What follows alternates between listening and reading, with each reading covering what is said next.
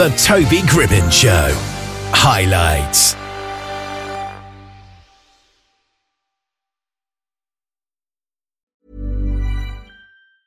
Hiring for your small business? If you're not looking for professionals on LinkedIn, you're looking in the wrong place. That's like looking for your car keys in a fish tank.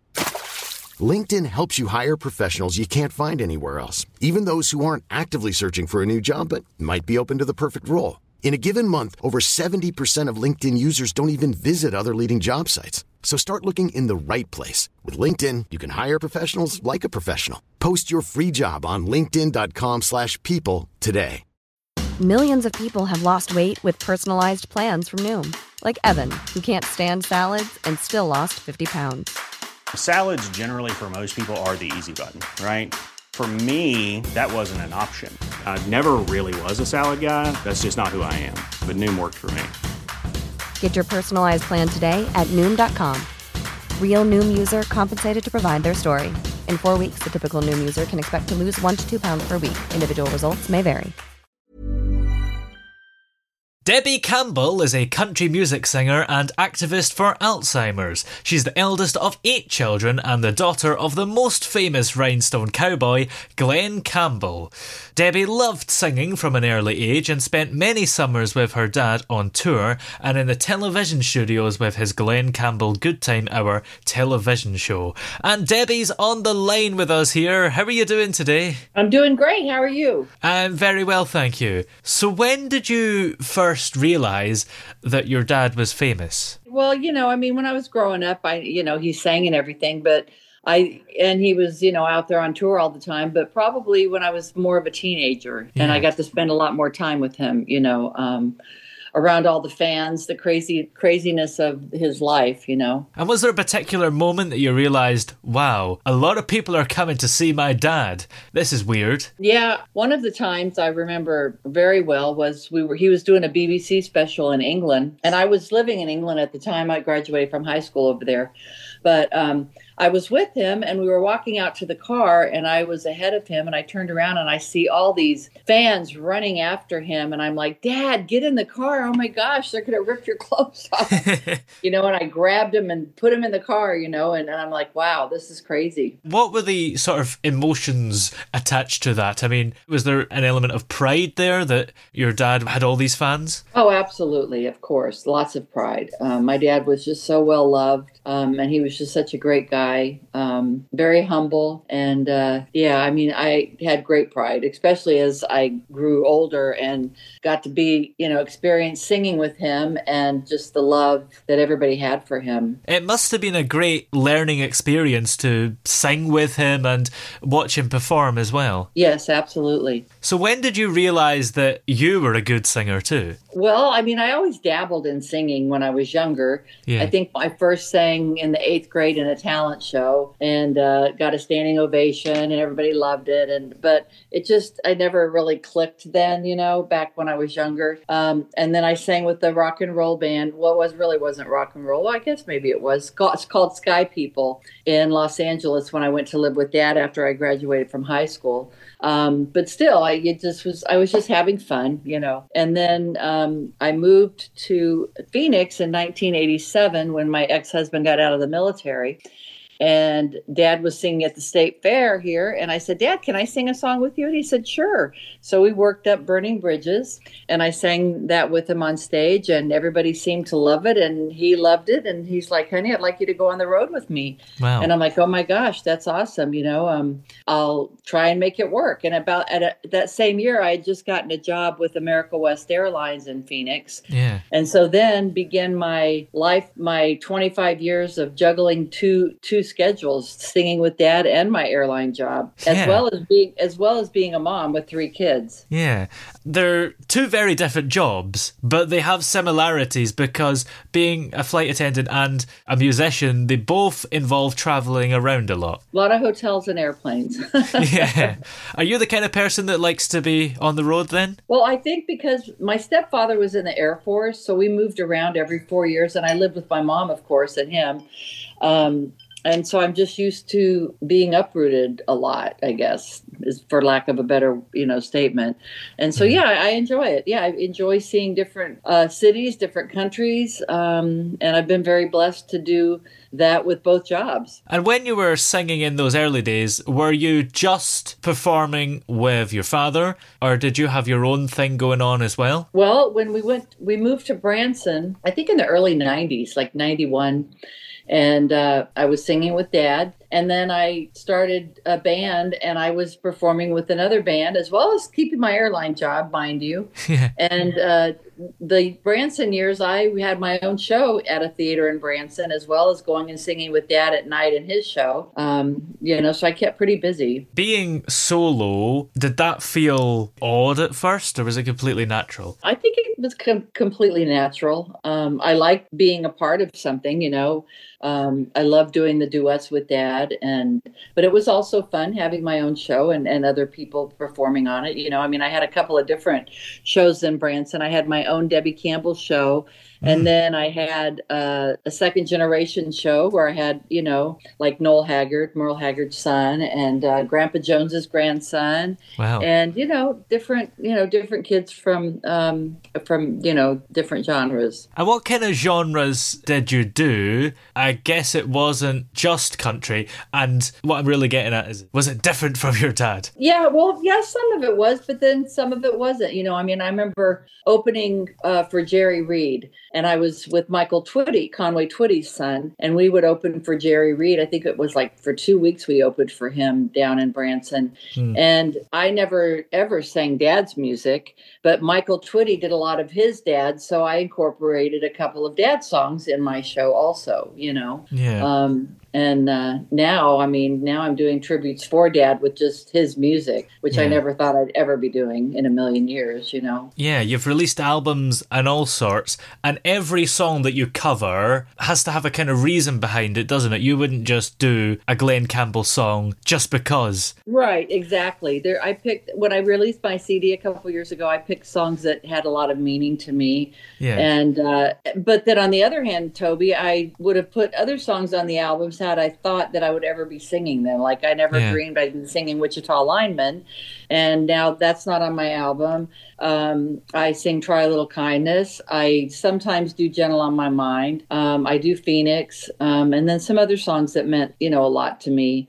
Um, there's songs I won't touch, you know, like yeah. Country Boy. Um, the guys in my band sing Country Boy. Um, you know, the men songs. I do do Rhinestone Cowboy, but I do it with my with my band. You know, also doing it with me. Yeah. You know, why won't you touch them? You say it's the men songs, but yeah, why yeah, are they the men songs? I don't, I don't, I don't see myself singing Southern Nights, um, Country Boy. You know, I mean, I suppose I could do it. It's just, and I have a hard time doing Gentle on My Mind. Gentle on My Mind was one of Dad's most iconic songs, but it's just not one that I like performing. I guess. What would you say is your favorite of all his songs? That I sing or favorite? Well, let's go for both, shall we? Just in general, and then also your favorite one to sing. I like uh, "I Will Never Pass This Way Again." That's one of my favorite that dad did. Mm. Uh, one that he used to do on stage in Vegas that is like my absolute favorite to hear dad sing was Stars. Um, he would have a big video of all these different artists that have come and gone, you know, and he'd be singing stars, they come and go, they come fast, they go slow. And then he'd bust through the the video, for you know, the the screen and come out singing, you know. It was just yeah. so beautiful. I mean, it was just so magical to watch dad um, do anything at, for that matter, you know. Yeah. But my favorite songs I like to sing are Wichita Lineman, By the Time I Get to Phoenix, and of course, uh, I'll Try a Little Kindness. Those are some of my favorites yeah. that I like to sing. And Wichita Lineman, I know it's maybe obvious, but it probably is my favorite Glen Campbell song, but not just my favorite Glen Campbell song, but one of my favorite songs of all time. It's just right. one of the best songs ever written, isn't it? Yes, it is. It, Jimmy Webb sure knew how to write songs. Yeah, for sure. Yeah. And what was your dad like when he wasn't performing? Oh, he was a, a cut up. He was so much fun. I mean, we spent so much time golfing, uh, playing cards. We played cards all the time, endlessly. Yeah. Um, we'd sit in hotel rooms and watch Wheel of Fortune and bet a quarter to see who could get the get the you know the the phrase correct. You know, him and Roger and I, my dad's agent. We we had yeah. so much fun. I mean, I was so blessed, Toby, to be able to spend those years with Dad because I never really got to be with him one on one as a child through all the marriages and the other kids. Yeah. So that was really special for me. It it show, we both we both got our relationship that way. You know, I mean, it was um it was very magical. And even after he was diagnosed with Alzheimer's, he was still performing initially, wasn't he? Yes, he was. Yeah, he sure was. What was it like in those times? Well, Dad and I used to do. Um, by the time I get to Phoenix and say a little prayer, and we did it together.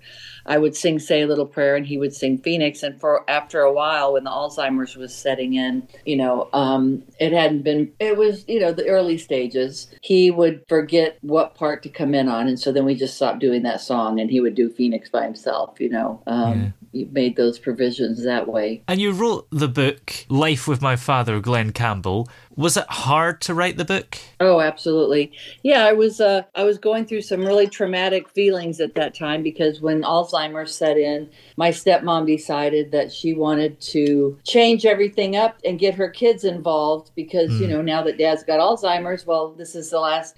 You know, get the kids on the road and get their music known. And so she let go of Dad's band of 25 years, and she let go of me eventually. You know, mm. uh, I need my kids to be on the road with him now now, so there's no place for you on stage. And that was very, um, it was kind of like a slap in the face to me. You know, here I was on the road with dad all those years taking care of him while she stayed home with her kids and I'm away from my kids, you know, um, because it just, it just, it, I mean, it was a job. I was making money, so I was supporting my family, but at the same time, I'm getting to be with my dad. So there was a difference, you know. Um, and for her to, after 25 years of me taking care of dad while she was got to home, stay home with her kids, that was like a slap in the face to me. Um, and it was very, uh, I had a lot of emotions. And so I thought, you know what? It took so long for me to, it took a lot of years going down this road and finally ending up having a relationship with my dad through three other marriages and uh, seven other kids. And I did it. And dad and I became best friends through all of that. And so I just wanted to tell my story like that. And it was, and it was very cathartic.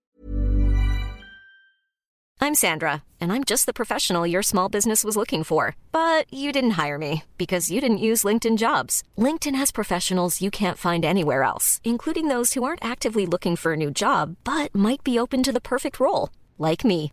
In a given month, over 70% of LinkedIn users don't visit other leading job sites. So if you're not looking on LinkedIn, you'll miss out on great candidates like Sandra. Start hiring professionals like a professional. Post your free job on linkedin.com/people today. Millions of people have lost weight with personalized plans from Noom, like Evan, who can't stand salads and still lost 50 pounds. Salads generally for most people are the easy button, right? For me, that wasn't an option. I never really was a salad guy. That's just not who I am. But Noom worked for me. Get your personalized plan today at Noom.com. Real Noom user compensated to provide their story. In four weeks, the typical Noom user can expect to lose one to two pounds per week. Individual results may vary. Hey there, it's Michele Norris. I'm host of a podcast called Your Mama's Kitchen. When I travel, I'm usually looking for a way to find a taste of home when I'm not at home. And one of the things I love to do when I am at home is entertain. And Airbnb allows me to do that. When I was in California recently, I rented a house that had a great kitchen. And when we were sitting around the table, we're all thinking, we're in someone else's house. Someone could be in all of our homes as well. If you have a home, but you're not always at home, you have an Airbnb. Your home might be worth more than you think. Find out how much at airbnb.com/slash host. Wow. Nice. Yeah. What you're hearing are the sounds of people everywhere putting on Bombas socks, underwear, and t-shirts made from absurdly soft materials that feel like plush clouds. Yeah, that plush. And the best part, for every item you purchase, Bombas donates another to someone facing homelessness. Bombas, big comfort for everyone. Go to bombas.com slash ACAST and use code ACAST for 20% off your first purchase. That's bombas.com slash ACAST, code ACAST.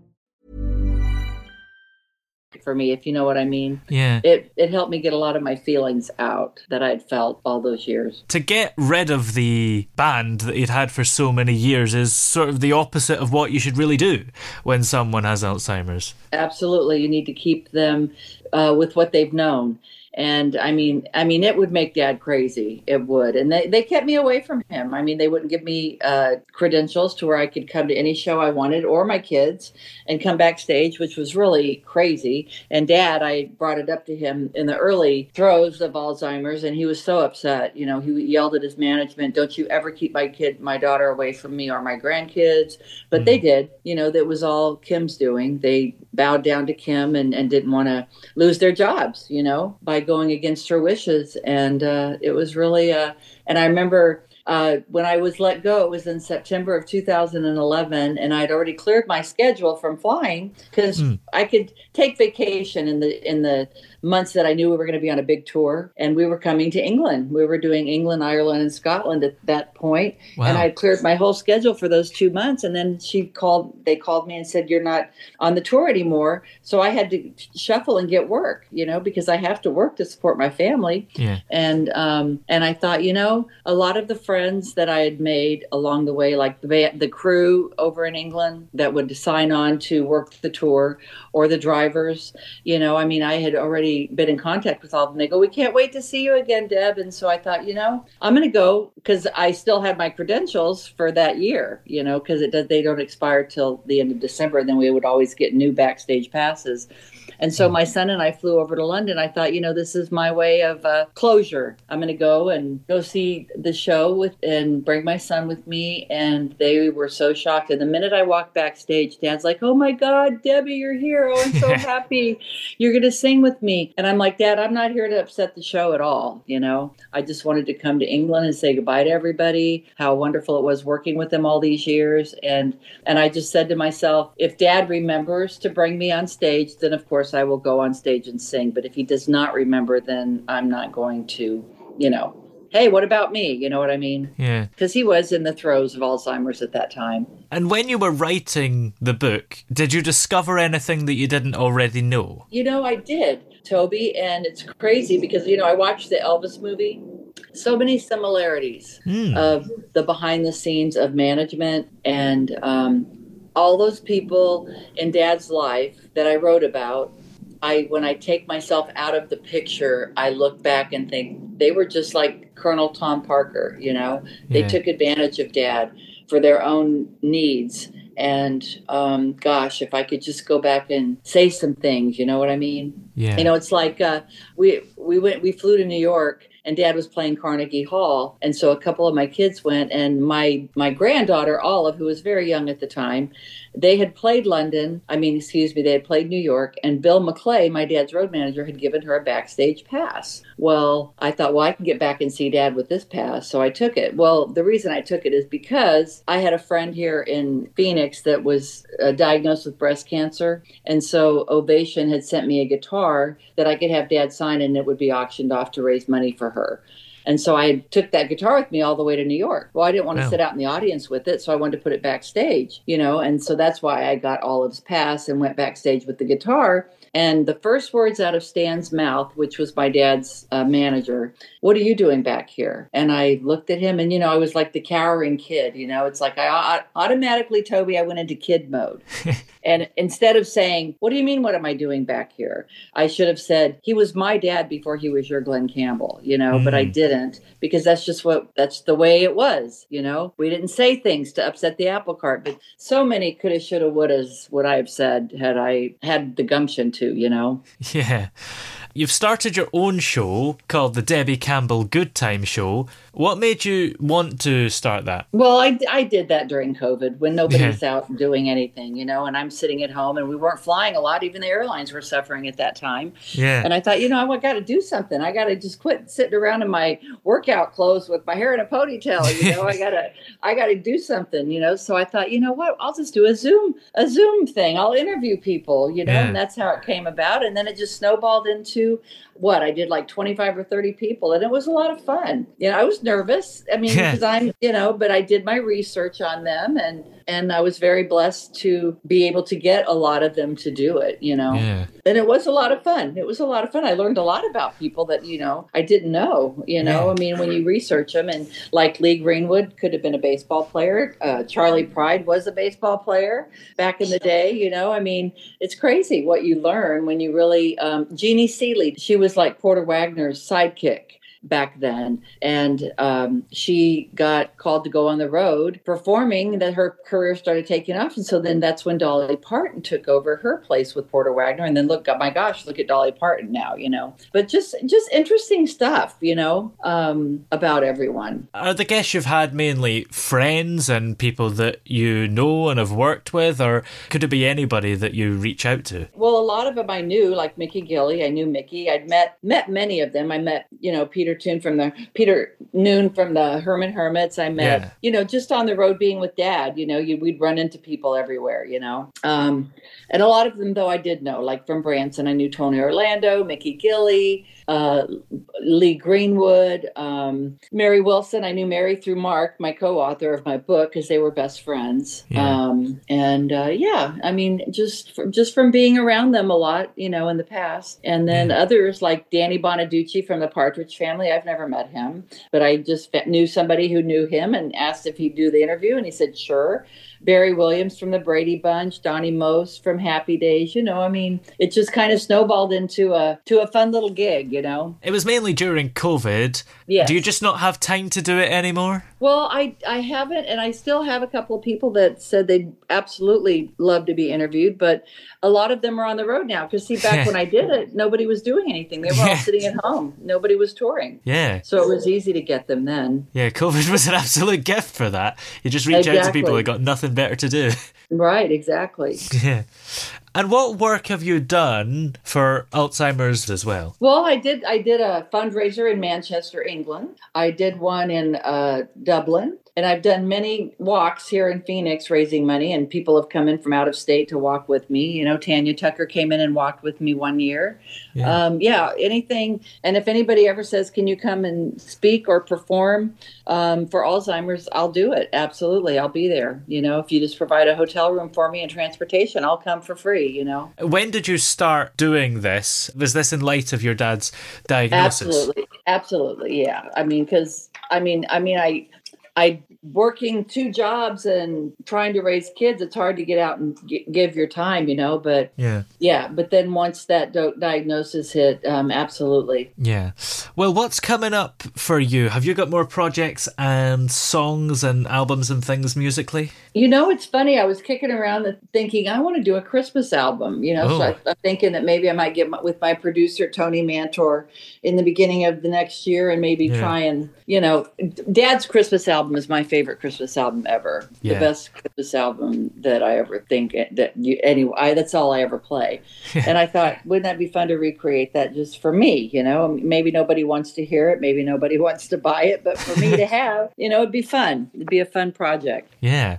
And what are you up to for Christmas, by the way? my youngest son comes in from California with his family, Mm. and then my daughter lives here. I told my son in New York and my granddaughter in Chicago, I said, next year, everybody better be in Phoenix for Christmas. I want the whole family here. So. So that's my plan. But yeah, so we just kind of hang out here in Phoenix and, uh, you know, where it's in the 60s and uh, we don't have snow or anything, but it's Oh. cold.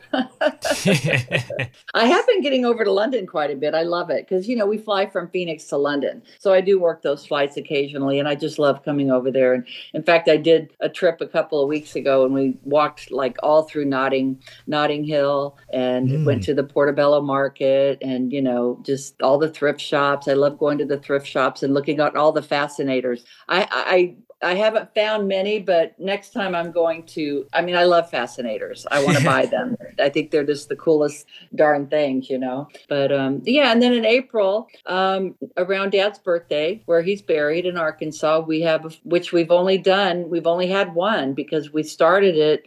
I think right before COVID, and we haven't had another one since. And so I think this year we'll have a big fundraiser um, in Arkansas you know, we're raising money. We want to get a statue of Dad built at the cemetery, and uh, it's really a neat thing. My cousin Stevie, he's done a great, great. You know, the, the cemetery, the Campbell Cemetery, is on my uncle's land, and so they've rigged up a huge speaker. And when you step on to the cemetery, Dad starts singing "Amazing Grace." Of course, it could scare the crap out of somebody if they're going there at night, you know. But, but it's pretty, uh, it's pretty darn cool, and it's and it has a historic marker. So um, uh, yeah, so we want to get a big gold statue or bronze statue of Dad up at the cemetery. We think that'd be pretty awesome, and you would believe all the guitar picks that are left on his tombstone. It's amazing the people that go through there and pay him honor, you know, pay him homage. Well, where are we able to keep up to date with you? Well, I have a Debby Campbell uh, music.com page. I haven't done much updating to it. I need to get in there. Um, but yeah, so I, if I if I have a tour somewhere, then yes, I post it up on my Debby Campbell music.com page. And then uh, I have a Facebook page, an artist page, Debby Campbell, and they can go there. I usually post updates on that also. Excellent. Well, many thanks for talking to us today. It's been great to have you on the show. Oh, Toby, thank you. Thank you for writing. And I, anytime, anytime. Mom deserves the best, and there's no better place to shop for Mother's Day than Whole Foods Market. They're your destination for unbeatable savings, from premium gifts to show-stopping flowers and irresistible desserts. Start by saving 33% with Prime on all body care and candles. Then get a 15-stem bunch of tulips for just $9.99 each with Prime. Round out Mom's menu with festive rosé, irresistible berry chantilly cake, and more special treats. Come celebrate Mother's Day at Whole Foods Market. Hey, it's Paige DeSorbo from Giggly Squad. High quality fashion without the price tag. Say hello to Quince. I'm snagging high-end essentials like cozy cashmere sweaters, sleek leather jackets, fine jewelry, and so much more. With Quince being 50 to 80% less than similar brands.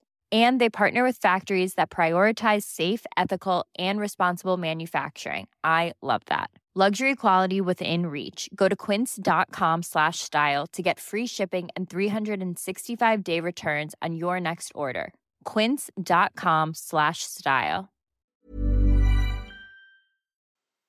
Oh, yeah. Hey! Yeah. Hey! The throbbing pulse of sound. The Toby Gribbon Show.